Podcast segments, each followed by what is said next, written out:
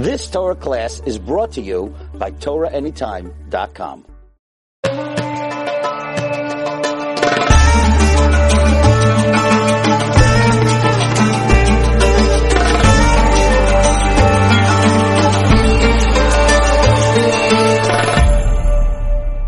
Hi, everyone. Devorah Esther here, and thanks for joining us for another edition of Talking Torah with Devorah.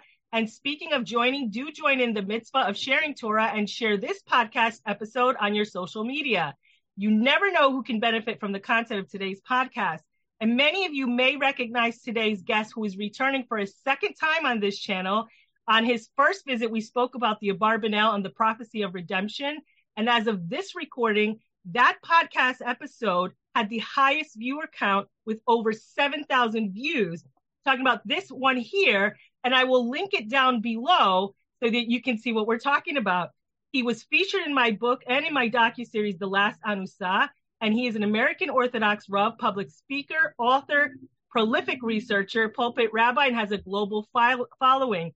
And he is one of the most popular English-speaking Torah teachers in contemporary Jewish landscape. And his shiurim can found, be found on Torah Anytime, the OU website, Shas Illuminated, Hazak, and YouTube, just to name a few. I want to welcome back to my channel, Rabbi Daniel Glatstein. Thank you so much for coming back. Thank you. It's an honor is mine. Thank you for the opportunity. I'm so happy that you're back. I just want to thank you publicly because, you know, you really have spoken so much. You've done a lot of research in this area. It's the reason why we kind of, you know, Shem put us together. I hope, you know, for all the research that you've done with all of the, you know, Spain had a lot of great you know, sages. There was a lot of great rabbis that came from there. And certainly you have studied their works. They have been your Rav, you can mm-hmm. say, and, t- and, taught you over the years. And I pray that Bezrat Hashem, that you will now be the Rav to their descendants when the Anusim return. I pray that we will see this with our own eyes. Thank you for coming back on. Bezrat Hashem, thank you very much. Actually, I look forward this summer. We're planning a trip to Spain to visit some of the cities where the great Spanish leaders lived. We're going to visit uh, Cordova and Seville and many of the cities where um, the Rishonim lived. And then from there, we're going to travel to Amsterdam and then to Portugal. So we're continuing to research and to study the works of these sages and to learn from their history and to learn from their lives. And uh, the more we study their lives, the more we uncover. So it's an amazing adventure. Yeah, and I want to say, you know, the synagogue that stands in Toledo was built by one of my ancestral grandfathers. And so I'm very excited about that. Yeah, um, we're going to be in Toledo, perhaps Barcelona. Yes. And of course, Toledo, you know, we call it Holy Toledo, right? and actually, there's a lot of uh, discussion. Why, why is it called Holy Toledo? It's actually referring to Toledo, uh, Ohio That's why it's Holy Toledo. And there's a big machlokes, there's a big dispute why it's called Holy Toledo, either because it has the most churches in the country or because it has the most bars in the country. and it's like a euphemism, Holy Toledo, meaning in other words, it's not really that holy. But I, I always like to say that there's a real mystical reason why it's called Holy Toledo. Because in Toledo, Spain lived the Rosh. And of all the Rishonim, the Rosh was called Asher Kadishi, Asher the Holy One. So we call it Holy Toledo because of the great rabbis that lived there. Yeah. So I mean, also too, when you go to Sevilla, as you know, the Jewish quarter has all been not but annihilated. There's only uh, literally the framework of the apartments, and an old church was was the first synagogue. And mm-hmm. if you recall, my seventh great grandfather in Puerto Rico replicated that synagogue almost to a T in Puerto really? Rico. The, yes. the synagogue of Seville? At the one in Seville. It was the, the biggest synagogue in the Jewish quarter. There's two of them. There's a smaller one and then there's the main one. It's now a, it's now a church. Unbelievable. It's, it's yellow and white. He he literally replicated the fountain, the courtyard, and the church all in one. And if you look at the back of that, it looks like the Beit HaMikdash. And I actually, one rabbi was looking at the pictures and he noticed something I didn't even notice. And he said, Devorah Esther, if you look to the left of the picture in the back, it almost looks like a setup for a sukkah. So very Wow. interesting. It- it's very interesting. Um, you know, in Cordoba, if you look at some of the pathways in the Jewish quarter, they are a replica of Old San Juan, almost to a T. So one has to ask, you know, I remember for myself when I was first coming back, you know, uh, and, and hearing when I was first having my epiphany and journey back, I didn't really know much about the Inquisition. Ironic that now, you know, this is where I find myself, but I didn't know anything about the Inquisition. But when I was learning, I think one of the first things that I came out with was this almost like I was disappointed in my ancestors for not having gone to the fire, right? Yeah. And I was very harsh with them for a long time. And a few people, a few very frum people were saying, you, you're looking at this all wrong. And it wasn't until Hashem brought me on the journey and I saw how much that they were still holding on to Hashem that I realized there's a bigger story here that has to be uncovered. I think we've just never looked for it.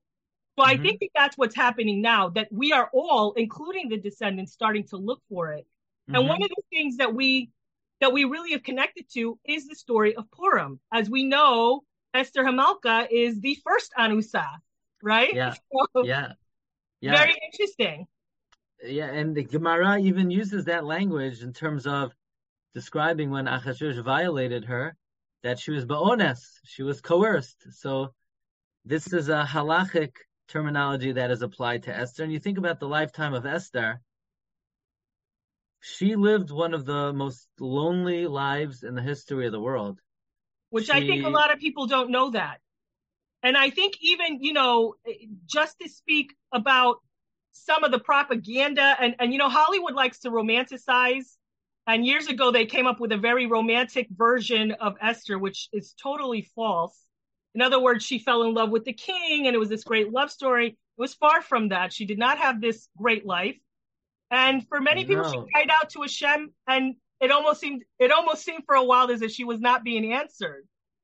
The Midrash says, and the Gemara tells us that she was so upset and so aggravated that she was taken to the king's palace that she turned green. Her complexion Wow. completely Wow, wow, sallowed, wow. and and uh, it's miraculous that Achashverosh even went for her because of her. Uh, she didn't eat, she didn't drink, but you know the Gemara tells us a few factoids about Esther, and you, you realize what a lonely life she lived. First of all, when she was conceived, her father died. When she was born, her mother died, so she never saw her parents.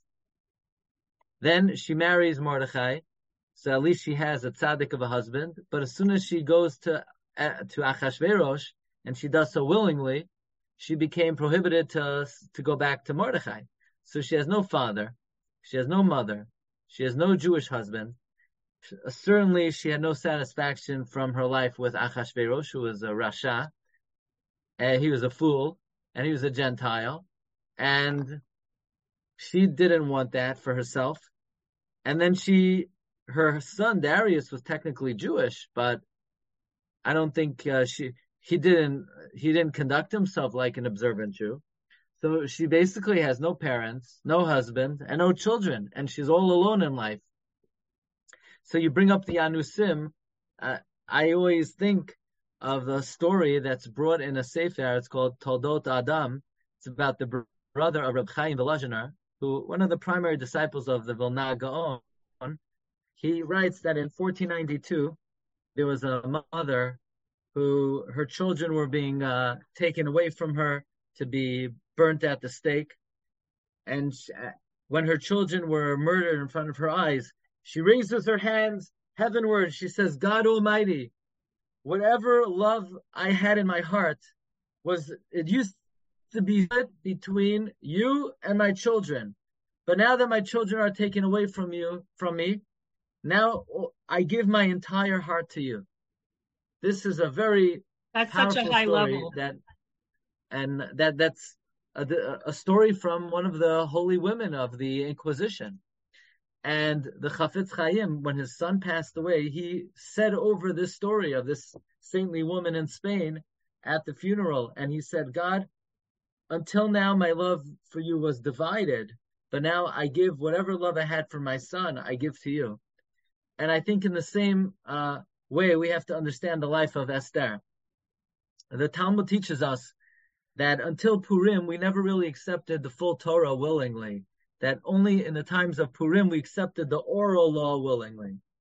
Now, one thing we know about the oral law, the Midrash tells us, that in order to, to learn Torah Shabbat Gemara, Mishnah, one has to love God with all your heart and with all your soul. So who was the catalyst to bring the Jewish people to this level to, to receive the oral law with love? Esther. Why Esther? Because only a woman who has no father and no mother and no husband and no children, so her heart was totally devoted and dedicated for her love for God. So she was capable of loving God with all her heart and all her soul and all her life. So she had such overflowing ahavat Hashem, such overflowing love for God that that, that spilled over to the whole Jewish people, and she was the catalyst for Kabbalat Torah, for for the acceptance of the oral law, bi'ahava. So on the one hand, Esther, as you mentioned, was the first anusa, and she lived a life in hiding. But there's no question that Hashem orchestrated and prepared her in order for a very great task, and that was to be the catalyst to accept the Torah. And likewise, we don't understand why that period in our history happened and what the calculation of the Almighty was, but certainly all of those tzaddikim and tzidkaniyot, all those righteous people, their mesirat nefesh and their sacrifice, whether they were burnt at the stake or whether they continued to observe privately, they were following in the tradition of the Esther, as you said, the first Anusa. It's very interesting, and you know, there's so many lessons I think you know, the more I, un- I the more I study it myself, the more I unpack. There's all of these lessons to learn. Some of them I feel like, you know, ha- I always ask myself, have we learned anything from that time?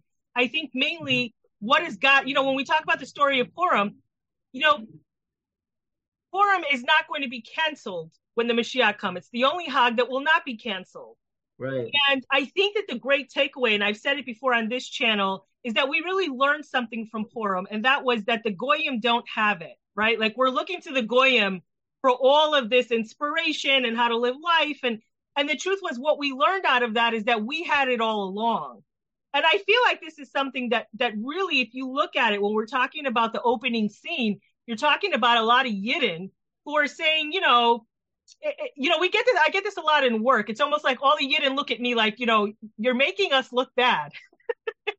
why do you have to be so frum, right? Why do you have right. to be so frum? Why do you have to look so observant? You know, why do you have to take Shabbos and, and you know leave early for Shabbos?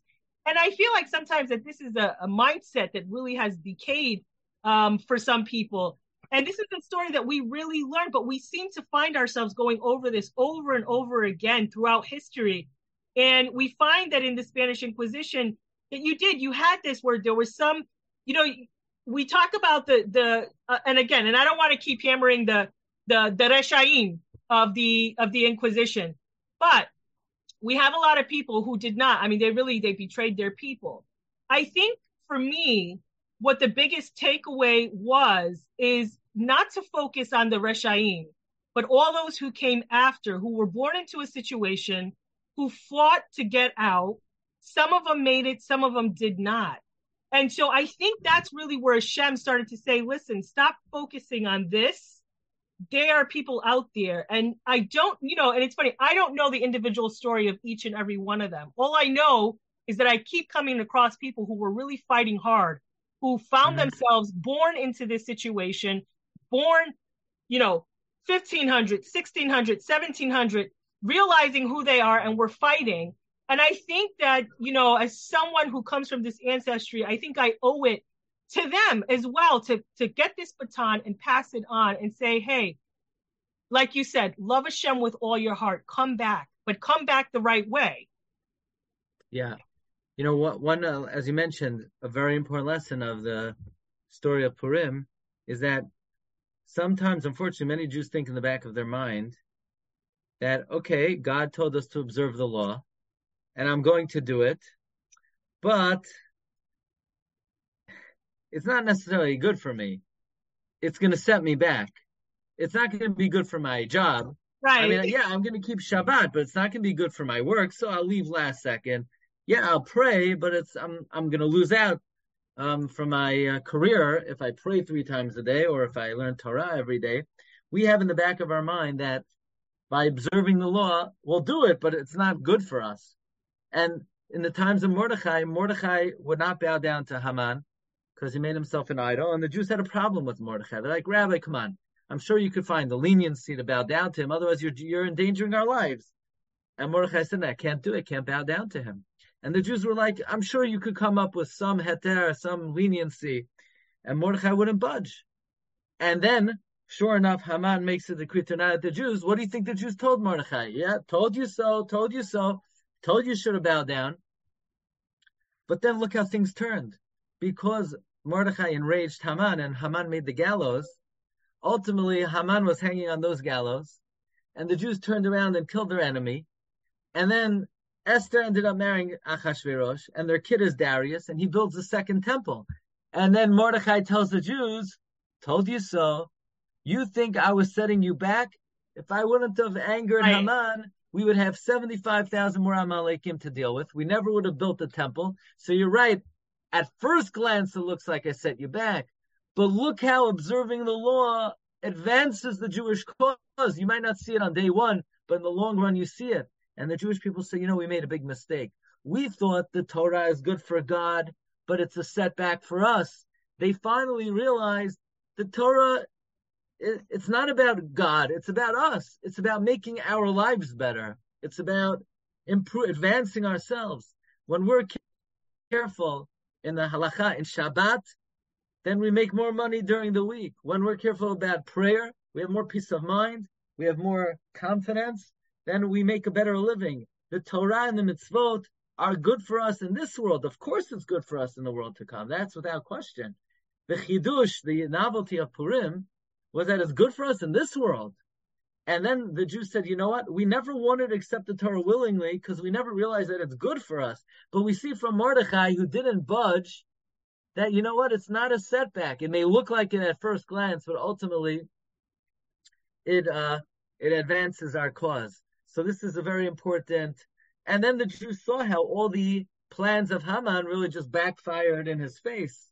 And that's another idea we see how throughout history, God, you know, we talk about um, the Inquisition, but as part of the Inquisition, they financed the discovery of America, which was the greatest haven for Judaism and Jewish causes in the history of the world. So, on the one hand, Ferdinand and Isabella expelled 300,000 Jews, and on the other hand, they discovered Lakewood Yeshiva in New Jersey and Yeshiva Chafetz Chaim and Chaim Berlin and Torah Vodaas and the Telz Yeshiva and Eretz Yisrael, thanks to Ferdinand and Isabella. They paid to find these yeshivot.